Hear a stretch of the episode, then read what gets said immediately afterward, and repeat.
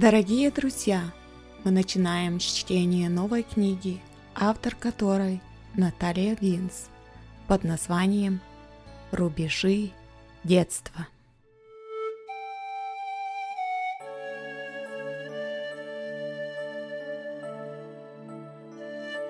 Самолет заходит на посадку в аэропорту Якутска.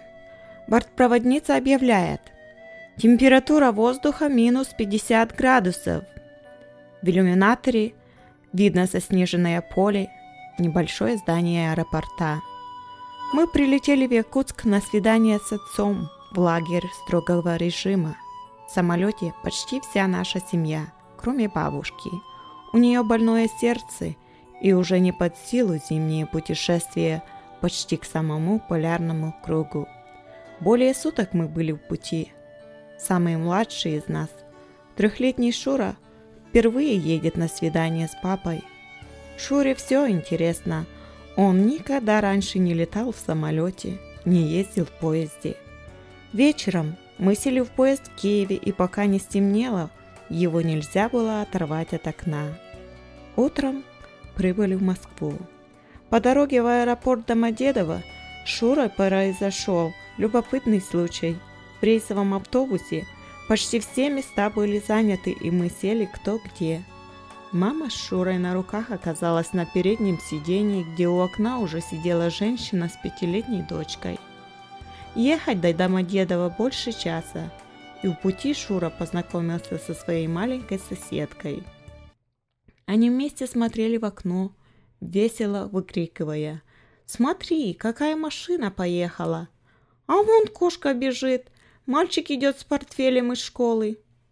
Сидевшие вокруг люди с улыбкой прислушивались к веселым детским голосам. Вдруг Шура громко спросил. «А ты тоже едешь к своему папе в тюрьму?» Девочка смотрела на него непонимающими глазами, но ее мать хорошо все поняла.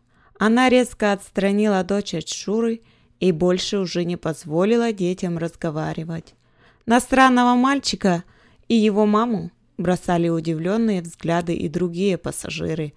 А для Шуры это был естественный вопрос. Раз его папа в тюрьме, значит и у других детей папы тоже там. Наконец мы прибыли в лагерь. На проходной у нас проверили паспорта, завели в комнату для свиданий, обыскали.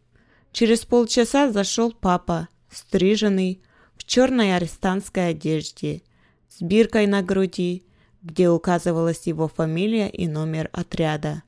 Увидев его, Шура испуганно спрятался за мамину спину.